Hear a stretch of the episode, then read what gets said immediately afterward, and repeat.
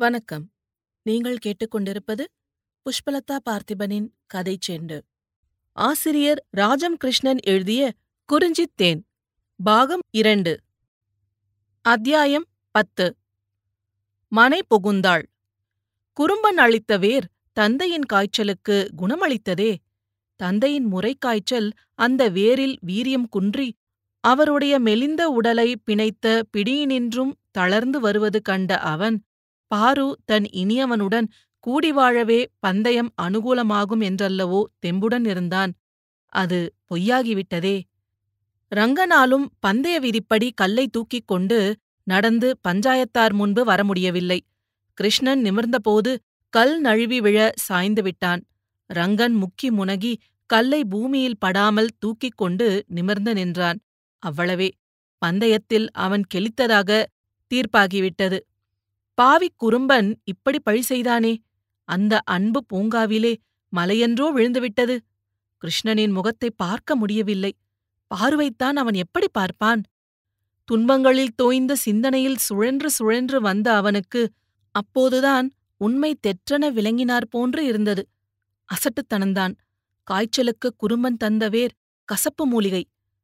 அவர்கள் அன்று வரை அறிந்திராத அந்த மூலிகை இரத்தத்தில் கலந்து நோவை சிக்கென அறுத்தது மந்திரமும் மாயமும் எண்ணி வாங்கும் வேர் மூலிகையாகுமா? அந்த ஞானம் ஏன் அவனுக்கு அப்போதே வரவில்லை? முன் சென்று தைரியமாக பந்தயம் வேண்டாம் என்று பாருவுக்காக அவன் விலகியிருக்கலாமே? சுற்றியுள்ள கோலாகலத்திலும் வேடிக்கைகளிலும் கலந்து கொள்ள மனமின்றி ஜோகி தனியே கொட்டிலின் பக்கம் சென்றான். மாதிக்கு மகன் தோல்வியடைந்தது கண்டதுமே மற்றவர் வெற்றி காண பொறுக்கவில்லை. விளைநிலத்தை நோக்கி கிளம்பிவிட்டாள். எதிர்வீட்டில் ரங்கம்மை பாருவுடன் வந்தவர்களில் பெரும்பாலோரை சேர்த்துக்கொண்டு விருந்து சோறு சமைப்பதில் மும்முரமாக முனைந்திருந்தாள். கைத்தடியை ஊன்றிக்கொண்டு ஜோகியை தேடும் விழிகளை உடையவராய் லிங்கையா வந்தார். வீட்டின் புறமனையில் பாருவை ஒன்றிரண்டு ஊர் பெண்மணிகளையும் தவிர யாரும் இல்லை. கொட்டிலுக்கு நடந்தார். அவர் நினைப்பு சரியே. சோகம் கப்பிய முகத்தினனாய் ஜோகி அங்கு இருக்கக் கண்டார். மங்கை ஒருத்திக்காக மனசை இடிய விடுவதா? அவர் மெல்ல அவன் முகத்தை நிமிர்த்தினார். ஜோகி. என்னப்பா? வருத்தமா ஜோகி. எதற்கு? என்றான் அவன். உன் முகமே சொல்லுகிறதே ரங்கன்தானே முதல் முறைக்காரன்? என்று தந்தை சிரித்தார் மெல்ல. "ஆ, அப்பா முறைக்காரனாக இருந்தாலும் இது பாவம் நிறுத்திவிட வேண்டும் என்றான் ஜோகி இதழ்கள் துடிக்க. அவர் திடுக்கிட்டார். தேவர் அருளால் நிகழ்ந்திருப்பது மகனே ஒரு நல்ல பெண் அந்த குடும்பத்துக்கு வரவேண்டும் என்று நினைத்தேன். பையனும் குடும்ப பொறுப்பு இல்லாமல் மண் ஒட்டாமல் போய்விடக்கூடாது என்று வேண்டினேன். அந்த குடும்பம் ஒன்றுக்கும் உதவாத செம்மன் பூமி போல் சீரழியக்கூடாதே என்று கவலைப்பட்டேன். இரிய உடையாரின் அருள் நல்ல பெண் பாரு வருகிறாள். மனசிலே பொறாமை உணர்வுக்கு இடம் கொடுக்கலாமா ஜோகி? மனசிலே பொறாமை உணர்வுக்கு இடம் கொடுக்கலாமா ஜோகி? அவர் விரல்கள் அவன் தலைமுடிக்கு இதமாக புரண்டன. நீங்கள் உண்மையை அறியவில்லை அப்பா. நான் பொறாமைப்படவில்லை. இரிய உடையாரின் கருணையால் கல்லும் முள்ளும் களைந்து பயன்படுத்திவிட்ட நிலம் போல் நான் மனசை வைத்துக் கொள்ள எப்போதும் முயல்கிறேன். ஆனால் நீங்கள் இரண்டு ஒத்த உள்ளங்களை பிரித்து விட்டீர்கள் கிருஷ்ணனையும் அவளையும் பிரித்து விட்டீர்கள் யானை தேர்ந்து மாலையிட்டவன் அரசுரிமைக்கு உரியவன் பெண் ஒப்பினால் மணாளன் என்ற நம் வழக்கு மொழியை திருப்பி கல்லை புரட்டியவன் கண்ணிக்கு உரியவன் என்றாக்கியது பெரும் தவறு. மனம் ஒப்பாமல் நம் வீட்டில் பிரிவு ஏற்படவில்லையா? மறுபடியும் அவர் மகனுக்கே ஒப்பாத பெண்ணை இணைக்கிறீர்களே. பையனின் விழிகளில் ஒளிர்ந்த ஒளியை பார்த்த தந்தைக்கு உடல் முழுவதும் சிலிர்ப்போடியது உண்மை. ஆனால் ஆனால் பாரு சிறுமியாக நின்ற நாள் முதலாக அவர் அவளை பார்த்திருக்கிறார். அவளிடம் சுயநலமும் சிறுமை குணங்களும் இருக்கும் என்று அவர் நினைக்கவில்லை. அவள் ரங்கனின் தாயை நினைவுக்குக் கொண்டு வரும் அழகி. ஆனால் ஜோகியின் அன்னையைப் போன்ற அமைதி அடக்கம் முதலிய அருங்குணப் பண்புகளைக் கொண்டவள். கட்டிய கணவனுக்கு உதவியாக இருந்து தோழியாக பழகி அவனுடைய விளைநிலத்தை செம்மைப்படுத்தி குழந்தைகளைப் பெற்றுத் தந்து தன்னை குடும்பத்துக்கு ஈயும் பெண்ணாக அவள் இருப்பாள் என்று அவர் எதிர்பார்த்திருக்கிறார். இக்காரணங்களினாலேயே அவள் ஜோகிக்கு மனைவியாவதை விட ரங்கனுக்கு மனைவியாவதே இசைவு என்று விரும்பியிருக்கிறார். வளமற்ற பூமியிலே நல்ல விதையன்றோ இட வேண்டும். அவன் கோணல் வழியிலே செல்ல முடியாதபடி அவனை மண்ணோடு இணைய வைக்கும் மாண்பு அவளுக்கே உண்டு என்றெல்லாம் அவர் எண்ணியிருக்கிறாரே. அப்பா கிருஷ்ணனும் அவளும் ஒருவரை ஒருவர் அன்பு கொண்டு நேசிப்பவர். பிரிப்பது தகாத செயல். என்றான் ஜோகி உணர்ச்சி துடிதுடிக்க. இருக்கலாம் ஜோகி தன் அன்பையும் ஆசையையும் தியாகம் செய்து கலங்காமல் வாழ்வை ஏற்றுக்கொள்ளக்கூடிய ஒரு நல்ல பெண்ணையே ரங்கன் மணக்க வேண்டுமென்று நான் எண்ணுகிறேன் என்றான். என்ன நெஞ்சுரம் அப்பா! என்று ஜோகி அலறுவது போல் கத்தினான். கேள் மகனே பொறுமையாக கேள். கல்யாணம் என்பது எதற்கு? நாம் கூடி வாழ்ந்த பூமி திருத்தி விளைவிக்க வேண்டும். நிறைய குழந்தைகள் நம் முற்றங்களில் விளையாட வேண்டும். கன்று காலிகள் பெருக வேண்டும். ஆணும் பெண்ணும் வாழ்வில் இதற்காகத்தான் பங்கு கொள்ள வேண்டும். ஜோகி வாயடைத்து நின்றான். அவர் தொடர்ந்தார். கிருஷ்ணன் படித்தவன். பசையும் ஒட்டுதலும் நீங்காத குடும்பத்தில் பிறந்தவன்.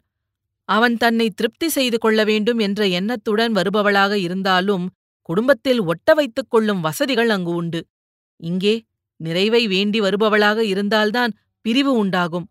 பாரு இந்த குடும்பத்துக்கு நிறைவை அளிப்பாள். ரங்கனின் வாழ்வை செம்மை செய்ய அவளைப் போன்ற பெண்ணே தேவை. கேட்டாயா ஜோகி உன் பெரியப்பன் வாழ்விலேயே ஒட்டவில்லை. அவர் எதற்கும் கவலைப்படுவதில்லை. கிடைக்கும் இன்பத்தை அனுபவித்துவிட்டு தம்மை மறந்து பாடிக்கொண்டிருக்கிறார் அவரைப் போன்ற மனிதர் எவரையும் நான் பார்க்கவில்லை. ஆனால் ரங்கன் அவரைப் போல இல்லை. மண்ணோடு இசைந்து சூதுவாது அறியாது வாழும் வாழ்வை விட்டு விலகிவிட்டான் என்று அஞ்சுகிறேன். மகனே அதனால்தான் அவன் பந்தயத்தில் கெளிக்க வேண்டும் என்று வாழ்த்தினேன் ஜோகி. ஜோகி அந்நேரம் வரையிலும் இளம் உள்ளத்திலே ஒரு பெண்ணுக்காக குமிழியிடும் ஆசைகளையும் கனவுகளையும் பிரதானமாக எண்ணியிருந்தான். அப்போதுதான் அந்த இளமை ஆசைகளுக்கப்பால் ஒரு பேருண்மை பொரிந்து கிடக்கிறது. வாழ்க்கை இன்பம் அனுபவிப்பதற்கு மட்டுமன்று முயற்சியின்றி தானாக கிட்டுவது இன்பம். மண்ணை வெட்டும் போதும் விதையை தெளிக்கும் போதும் அது முளைவிட்டு செழித்து கதிர் சாயும் போதும் அருவியில் முழுகும் போதும் மாடுகள் கரக்கையில் பால் பொங்கி வரும்போதும் இன்பம் நினைத்தா செய்யப்படுகின்றன. இல்லை நன்மைக்காக செய்யும் செயல்களாக அவை பழக்கத்தில் ஊறிவிட்டன. அப்போது இன்பம் வருகிறது. அதுபோலவே ஒரு பெண்ணை கொண்டு வந்து இருவரும் சுயநலமின்றி குடும்பத்துக்காக ஹட்டிக்காக உலகுக்காக கூடி வாழ்கையிலே இன்பம் கிட்டும் போலும் அவனுடைய ஐயன் எவ்வளவு அழகாக கூறினார். அவனுடைய அம்மை அந்த குடும்பத்தில் கண்டதென்ன? ஆனால் அவள் அன்பும் தியாகமும் அல்லவோ உருவாக வந்தவள். எத்தனை கஷ்டங்கள் வந்தும் அவள் குடும்ப பந்தத்திலிருந்து விலகாதது ஏன்? நான் சிறுவனாக சொல்லிவிட்டேன் அப்பா. பாருவின் முகம் பார்த்து வருந்தியதால் படபடப்பாக கூறிவிட்டேன் என்றான். இந்த வயசில் அப்படித்தான் சலனம் உண்டாகும். வென்றுவிடு மகனே என்றார் தந்தை. இருவருமாக வீடு நோக்கி வந்தனர். புறமனையில் பாரு மட்டுமே இருந்தாள். அவர்களைக் கண்டதும் முகத்தை திருப்பிக் கொண்டாள். ஆத்திரம் கண்ணீர் துளிகளாக பீறி வந்தது. பாரு இதோ பார். பாரம்மா. லிங்கையா அன்பும் ஆதரவும் கனியும் குரலுடன் அவள் தலையை திருப்பினார். மலைகள் சரிந்து கடல்கள் பொங்குவது போன்ற உணர்ச்சிகளை அடங்குபவள் போல் கண்ணீரை சமாளித்துக் கொண்டு அவள் பார்த்தாள். வருத்தப்படுகிறாயா பாரு? முகம் தாழ்ந்தாள். கண்ணீர் சிந்தியது. அசட்டு பெண்ணே ஏன் வருத்தப்படுகிறாய்? இதோ பாரம்மா. பெண் அடுப்புத் தீ போல குடும்பத்தை நல்ல விதமாக உருவாக்கும் சக்தி. அவள் புகையலாமா? பாலை கூட குடிக்காமல் வீட்டுக்காக தியாகம் செய்யும் சக்தி ஒளிர இந்த வீட்டுக்கு நீ வருகிறாயம்மா. மங்களத்துக்கு உரியவளாக சீர்குலைந்து வரும் ஒரு குடும்ப செல்வத்தை நிரப்ப நீ வருகிறாயம்மா. சின்ன எண்ணங்களை விட்டுவிடு. பெரிய பொறுப்பு உன்னை தேடி வந்துவிட்டது. அன்பின்றி தேய்ந்த ஓர் உள்ளத்துக்கு ஆக்கமளித்து நல்ல குடும்பமாக ஒளிர ஒளிக்கூட்ட வருகிறாயம்மா குழந்தை. மாமா! என்று தன்னை அறியாமல் அவள் கால்களில் பணிந்தாள் பாரு. ஓர் ஆவணின் அந்நாளில் அவள் ரங்கனின் இல்லத்தை ஒளிரச் செய்யும் வைபவம் நிகழ்ந்தது. கோத்தர் இசை முழங்க புத்தாடை அணிந்த ரங்கன் ஜோகி தந்தை சிறிய தந்தை முதலியவருடன் பரிசு பொருள்களையும் இருநூறு ரூபாய் வெள்ளிப் பணத்தையும் சீரெடுத்து மணக்கல்லெட்டி சென்று பெண்ணை அழைத்து வந்தான். செம்மன் தீட்டி புதுப்பித்த மனை வாயிலிலேயே மணப்பெண் வந்து நின்றதும் மாதி வீட்டின் முதியவள் மாமி என்ற ஸ்தானத்தில் நின்று குடத்திலிருந்து ஒழுகும் நீர் போல் வழி வழி வரும் இந்த குடும்ப வளர்ச்சியை ஏற்றுக்கொள்வாயாக என்று அவளிடம் ஒப்பிப்பதே போல் நீரை குடத்தினின்றும் மணப்பெண்ணின் கைகளில் மும்முறை வார்த்தாள். நீர் அவள் கைகளை நனைத்து கால்களில் விழுந்து ஓடிய பிறகு தட்டிலிருந்து பொற்கம்பியில் கோக்கப்பெற்ற மணி மாலையை எடுத்து பாருவின் கழுத்தில் போட்டு அவளை உள்ளே வரவேற்றாள். புறமனையில் கம்பள விரிப்பில் புது வட்டில் வைத்து அண்ணன் மனைவியை ரங்கம்மை அழைத்து உட்கார வைத்தாள். புது பாலுடன் சாமை சோற்றை மாதி வட்டித்தாள். பாருவுக்கு பாலன்னம் இறங்கவில்லை. பெண்கள் குழுமி கேலி செய்தார்கள். ஒருத்தி ரங்கனை முன்பாக அழைத்து வந்து எடுத்துக்கொடு ரங்கண்ணா! என்றாள். முகம் சிவக்க பாலும் சோறும் நாவில் பட வைத்த பாரு எழுந்ததும் ரங்கம்மை கைக்கு நீர் வார்த்தாள். பின்னர் கோத்தர் இசை முழக்கினார். புதுக்குடம் பொற்குடம் போல் சித்திர வேலைப்பாடுகளும் மஞ்சளும் சந்தனமுமாக விளங்கியது. ரங்கி குடத்தை எடுத்து அண்ணன் மனைவியிடம் கொடுக்க கன்னிப் பெண்களும் சுமங்கலிகளும் புடைசூழ மணப்பெண் அருவி நீரெடுக்க சென்றாள். மங்கள இசையோடு அருவி நீர் எடுத்துக்கொண்டு அந்த வீட்டினில் மீண்டும் நுழைகையிலே பாருவுக்கு மாமனின் சொற்களே நினைவில் பளிச்சிட்டன. இந்த வீடு எனக்கு இந்த வீட்டின் பொறுப்பு எனக்கு என்று அவள் உள்ளத்திலும் உடலிலும் நிறைந்து நின்ற பெண்மை என்னும் ஆற்றல் பெருமையுடன் நிமிர்ந்தது. சின்னத்தனமான அற்ப உணர்வுகளுக்கே அப்போது அவளுள் இடமில்லை. இத்துடன் இந்த அத்தியாயம் நிறைவடைகிறது.